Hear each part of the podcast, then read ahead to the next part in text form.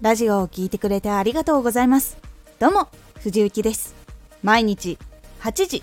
16時19時に声優だった経験を生かして初心者でも発信上級者になれる情報を発信しています。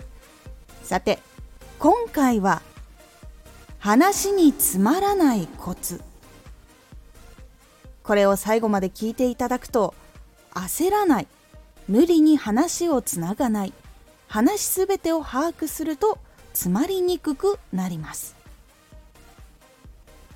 話につまらないコツ。先ほど言った3つは噛んだり詰まってしまうことにつながっているから気をつけた方がいいことなんです。まず焦ると話をする時に悪影響がたくさん出ます。緊張したりちゃんとできるのかという気持ちが湧いてきてしまうので焦ってしまったっていう経験がある人は多いと思います。もしくは今も話す時にそういう焦りから抜けられないっていう人がいると思います。私も実際に昔これでテンパって話ができないみたいな状況になったことはすごくたくさんありました。早く話さないとうまく話さないと間を空けちゃいけないっていう脅迫感とか不安恐怖心っていうのが焦りを招いてきます。そうすると次に話すことを考えている間に話をつながないといけないっていう風になってしまって関係ありそうなことを頑張って考えて話したり何か言葉をっていう風になってしまうと途中で「えー」とか「あー」とかもしくは話しているんだけどこれってどういう風にまとめようみたいな感じになっちゃって話が脱線してしまったりっていうことが出てきてしまいます。これを編集で直そうとすると次の言葉とつながっていて編集で切れなかったり再収録をしないといけないっていうところがたくさん出てきて大変な作業になってしまうことが多いんです。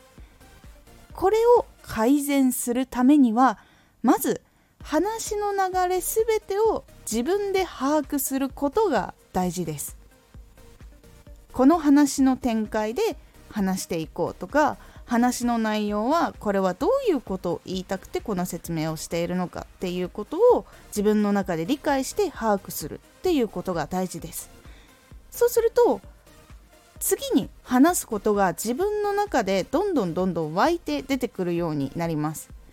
この話ってこうだからこうでこういう風に話すと伝わりやすいからこうなんだっていうことを自分が理解しているとこの話の次はここここの次はここっていうことが自分の中でわかるので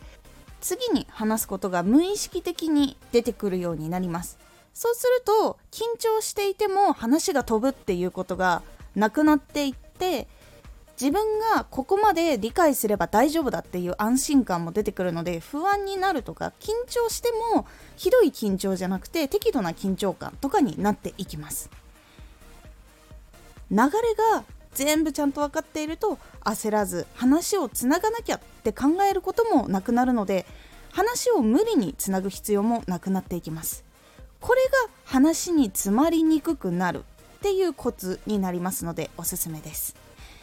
一発ですぐにはできないと思うのでこれを繰り返し繰り返しやっていくことでそのことになれると自分の中の不安感っていうのが減っていってどんどんつまらない話になっていくので是非やってみてください。前なんてあのそのとかってめちゃくちゃ突っかかってたりとかもしくは内容がまともに話せないっていうところが私はあったんですけど今はここまで一応あのそのとかも使わずに話をすることができるようになるので是非効果はあるのでやってみてください。今回のおすすめラジオ。その日の課題。悩みはその日のうちに。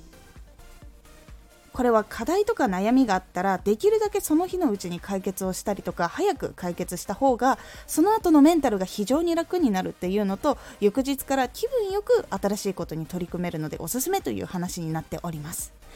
このラジオでは毎日8時16時19時に声優だった経験を生かして初心者でも発信上級者になれる情報を発信していますのでフォローしてお待ちください。